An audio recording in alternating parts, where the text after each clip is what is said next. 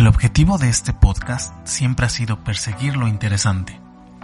Estamos convencidos de que no se necesitan miles de seguidores o una gran audiencia para tener una buena charla y hacer un podcast de calidad. Es por ello que en Eclécticos buscamos nutrir el criterio y abrir la mente con diversas corrientes para llegar a una conclusión multilateral, neutral y propia. Soy Ricardo Calderón y en este foro hablaremos de filosofía, ciencia, deportes, anécdotas, proyectos, pasatiempos, música, profesiones, oficios y un gran etcétera. De todo para todos. Invitaremos a amigos, profesores, especialistas y gente por demás interesante que siempre tendrá una historia o un proyecto igual de interesante que contar. En exclusiva por Spotify.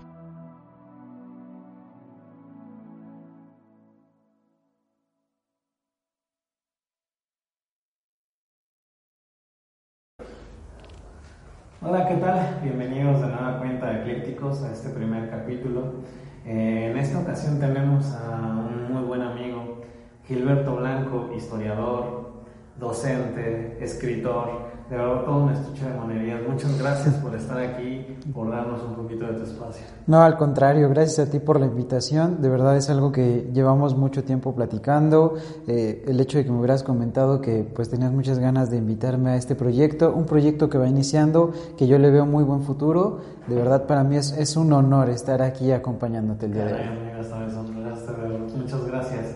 Mm, pues bueno, me gustaría empezar por que nos contaras eh, este camino que, que has trazado desde, bueno, estudias historia en UNAM y poco a poco te vas forjando al punto en el que eh, tus libros los publicas. Creo que tienes ahorita dos ya publicados y uno en proceso eh, de, bueno, de, creación, todavía estás como todavía en el proceso creativo. Cuéntanos un poco. Por supuesto.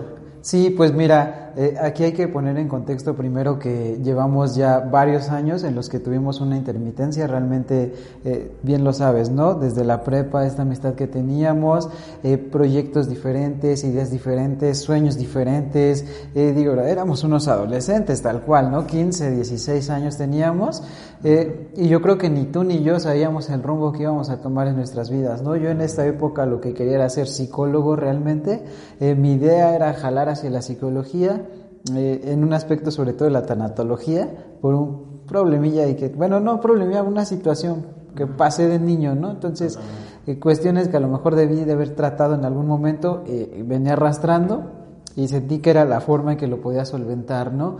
Pasa el tiempo, pasan diversas cosas, realmente me empiezo a alejar de la psicología, Principalmente por dos razones, ¿no? Que van a sonar hasta chuscas, pero de las cuales no, no me arrepiento de, en absoluto. Eh, la primera de ellas fue una influencia de una maestra de la facultad, la que era mi profesora de, de, Historia de México, en quinto de, prepa. Íbamos en prepa 5, valga, valga mencionar. Y, y pues la verdad es que esta maestra se dio cuenta que me gustaba mucho la historia, porque además aquí quiero retomar un poco hacia el pasado todavía más. Realmente a mí la historia me ha gustado desde siempre, ¿no? Yo desde la primaria me ha encantado la historia, siempre me ha gustado, siempre mis clases de historia eran mis favoritas.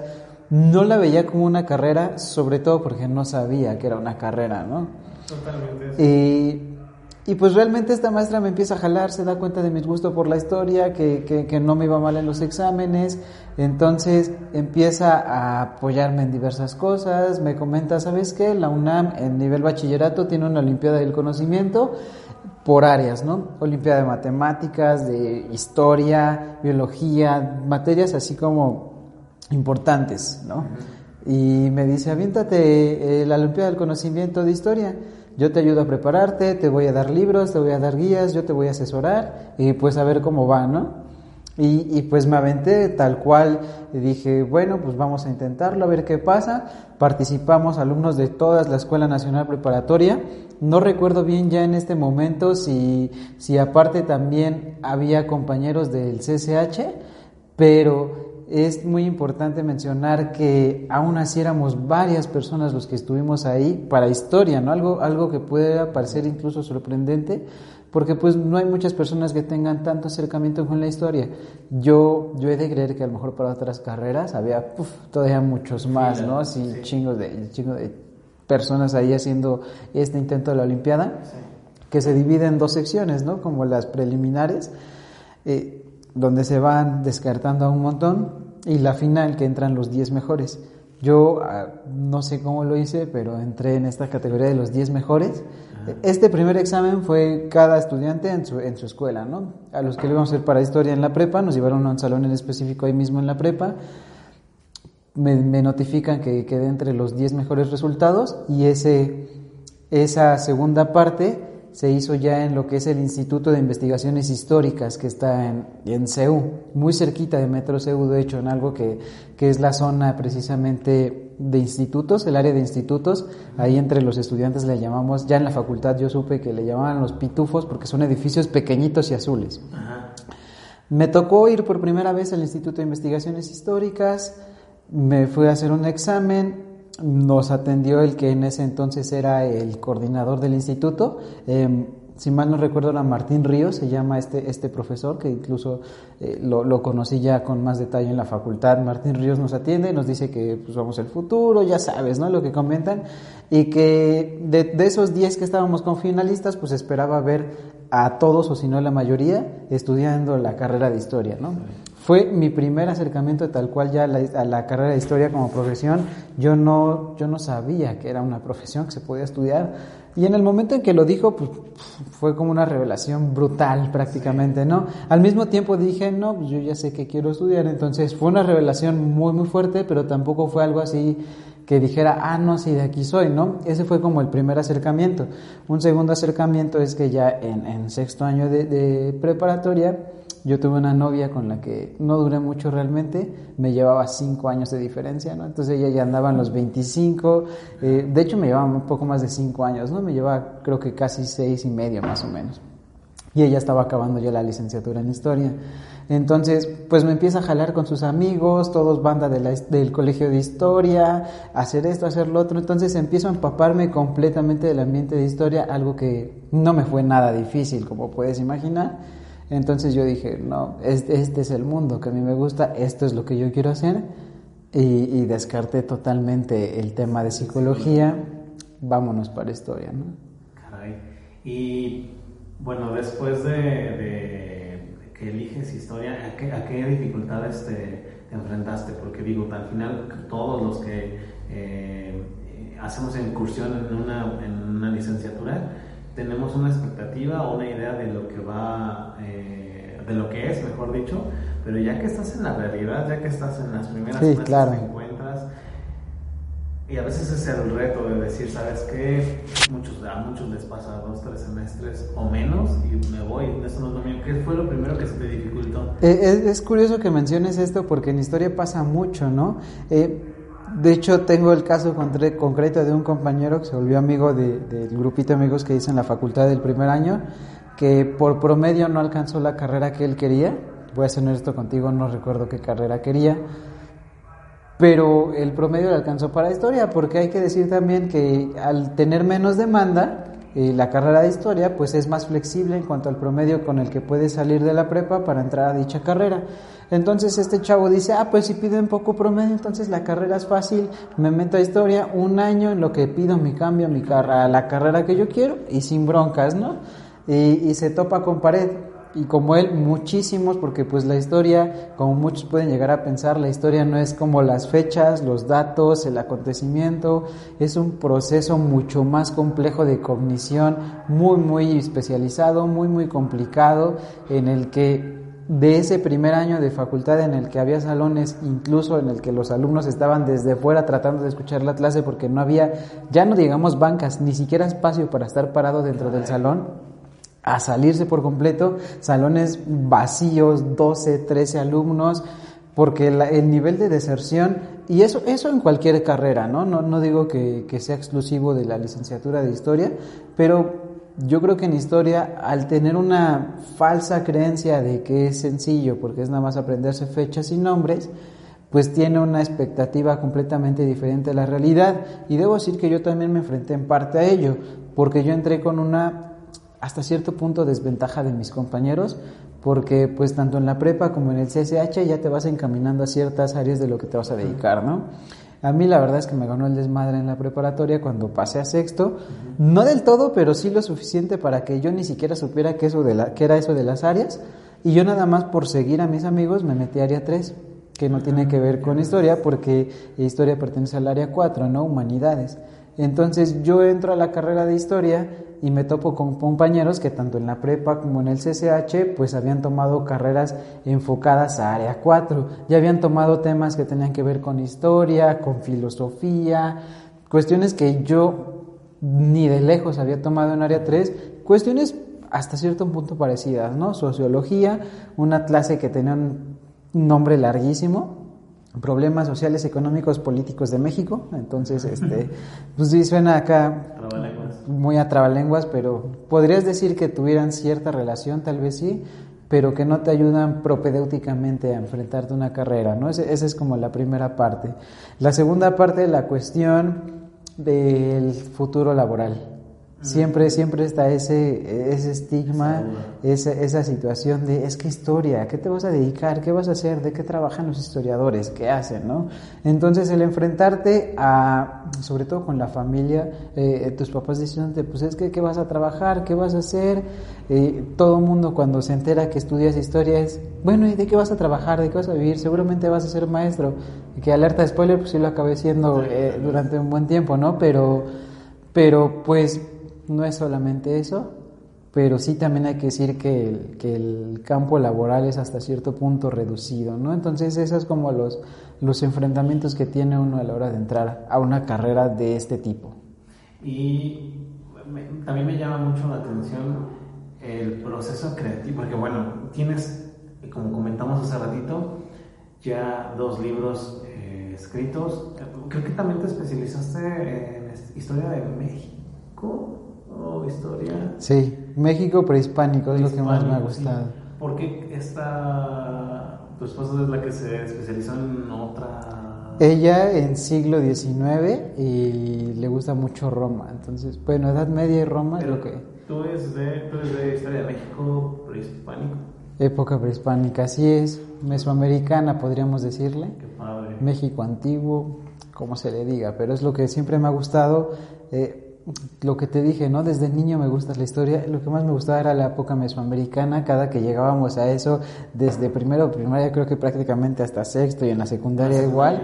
Ah, yo me, eran los temas que más, más, más me emocionaban, ¿no? Eran los temas que siempre esperaba con ansias. Desde niño me gustaba ver cosas relacionadas con la época mesoamericana, y cuando yo dije que quería estudiar historia, yo dije yo quiero dedicarme a época mesoamericana. Ahí en la carrera de historia, y la forma en la que se, se, divide el plan de estudios es que tomas primero muchas obligatorias y, y una optativa, pero la carrera se va expandiendo de tal forma que al final acabas tomando puras materias optativas y ya prácticamente no obligatorias, en el sentido de que tú te vas especializando en cierta área, ciertos temas.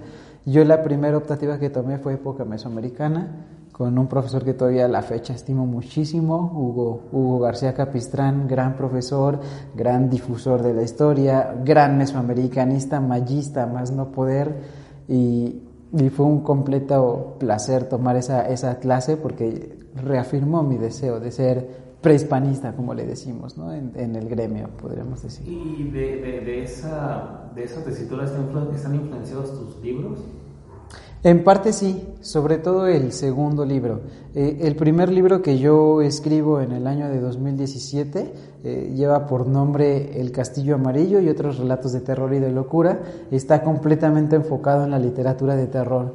Todos los cuentos pretenden, porque no voy a decir que lo son, pero pretenden ser este, literatura de terror influenciado sobre todo por por el círculo de Lovecraft, no solo por Lovecraft mismo, sino el círculo que, de compañeros escritores que, generó.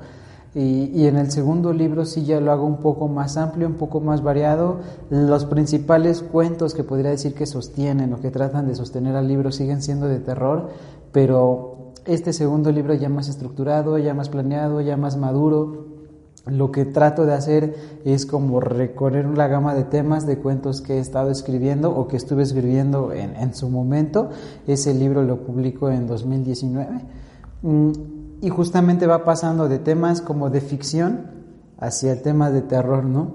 Y hay un cuento que es como el punto de inflexión entre la ficción nada más y, y el terror, que justamente tiene que ver con época mesoamericana, pero que mezcla o que trato de, no sé si con éxito o no, pero trato de mezclar elementos de terror, ¿no? Eh, retomo las dos cosas que más me gustan en la vida, la época mesoamericana y la cuestión de la literatura de terror, de tal forma que este cuento, eh, que se llama Oscuros Secretos de Aslan, eh, es un documento perdido, digámoslo de alguna forma, de un, este, un explorador que viene con Hernán Cortés también a conquistar las tierras de Tenochtitlan, pero este documento perdido, que de hecho el que lo encuentra es un historiador, haciendo un trabajo de investigación, se va al archivo de India, se encuentra ese documento perdido. Eh, es una narración de la conquista completamente diferente a lo que puedes leer en, en, el propio Cortés, en todos los que estuvieron escribiendo todas estas crónicas, porque él dice que ellos trataron de ocultar la verdad, mencionando que todos estos monstruos y deidades Lovecraftianas están presentes acá entre los mexicas, ¿no? Trato de asociar palabras, por ejemplo, digo, no sé qué tan empapado estás con la literatura de, de, Lovecraft, pero él tiene una ciudad ficticia que retoman, por ejemplo, en Batman, que es Arkham. Entonces yo lo que hago es ese juego de palabras de Arkham con la ciudad mítica de Aslan, que es como la nahuatlización de Arkham y mezclo ahí lo mejor que me salió, eh, estas dos cosas que pues están completamente alejadas, ¿no? Ese es como lo que te podría decir.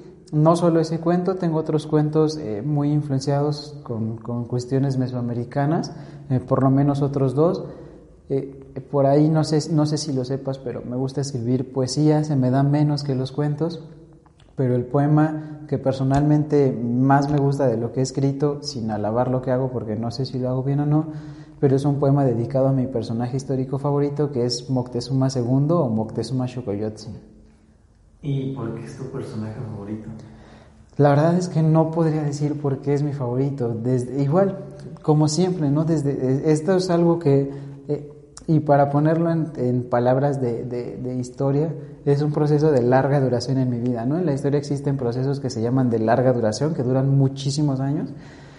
Entonces, igual desde la infancia siempre la figura de Moctezuma me ha llamado muchísimo la atención, mm, la forma en que lo ha afrontado la historia, la forma en que lo han descrito, eh, en que lo han vilipendiado, en que han dicho que fue el cobarde, que por su culpa fue conquistada Tenochtitlan, los relatos de las propias crónicas de origen mesoamericano, como Ixtlilxóchitl, entre otros personajes importantes que mencionan que pues era un ser muy miedoso, que cuando fue el proceso de la conquista trataba de escapar, se encerraba en cuevas, eh, que confundía a Cortés con Quetzalcóatl y cuestiones así que si lo comparas con el pre-Cortés, antes de que conozca la llegada de Cortés los españoles, es un personaje muy aguerrido eh, que trata de expandir el territorio mexica de la, de la Triple Alianza, que a diferencia de otros latoanis, él sí quería conquistar a Tlaxcala tal cual, eh, los demás latoanis, digo, este, lo, trataban de tener así como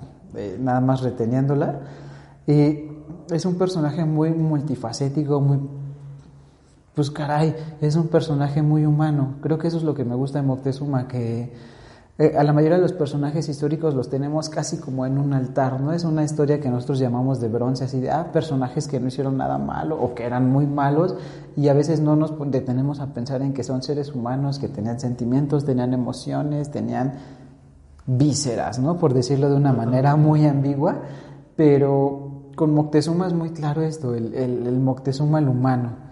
Entonces, sus miedos, sus temores, sus fortalezas, es algo que siempre, siempre me ha gustado de este personaje. Y esa, esa cuestión que platicas, que a veces dista mucho el cómo se nos cuenta la historia de la realidad en sí, ¿crees que eso es, eso es en general o solamente en ciertos eh, personajes? No, esto es muy en general, la historia es muy estigmatizada hasta cierto punto, ¿no? Lo que te digo, eh, nosotros le llamamos historia de bronce cuando tenemos a personajes completamente edificados, eh, esos héroes nacionales que también cometen errores, que también se equivocan. Eso se da más eh, en ciertos puntos críticos de la historia donde la situación cambia de una manera radical como la conquista, como la independencia en el caso de la historia de nuestro país, ¿no? Como una guerra mundial, como una conquista de un imperio a otro, en el caso de historia eh, mundial podríamos mencionarlo, pero incluso en partes de la historia que a lo mejor el cambio no es tan radical, también tenemos esto, estos estigmas, estos mitos, estas creencias. No, no, no es algo exclusivo de un personaje y no es exclusivo de la historia de nuestro país. Leía otra vez que decían que la historia es como la versión contada de los ganadores, pero la verdadera historia es cuando al perdedor le das a contar la, su versión. Ahí es donde, porque entonces nada más estás conociendo la mitad, eh, como decorada o, o, la que el ego quiere que conozca la gente. Claro.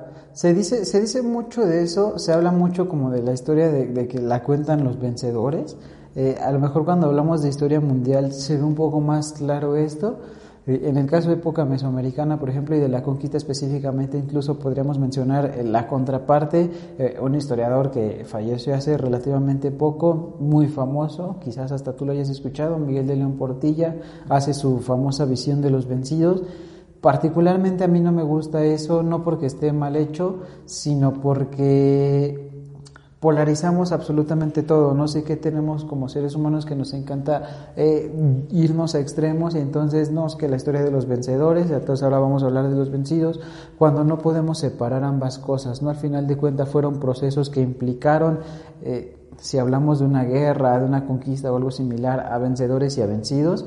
Y, y, hay muchos claroscuros, hay muchos puntos de encuentro y cuando separamos la historia de forma tajante en cómo la redactan o cómo la entienden los que ganaron y la que los perdieron, nos estamos perdiendo ahí mucha gama de colores que nos podría ayudar a entender de una forma más compleja un proceso histórico, porque estamos dejando de en medio a personajes que a lo mejor tuvieron ciertos cambios buenos, ciertos cambios malos, cosas que a lo mejor no se transformaron en absolutamente nada.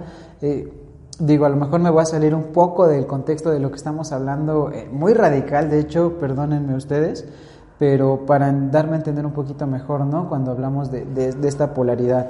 Eh, pues bien lo sabes, ¿no? El martes apenas, digo, hoy estamos a, a 11 de, 11 de septiembre.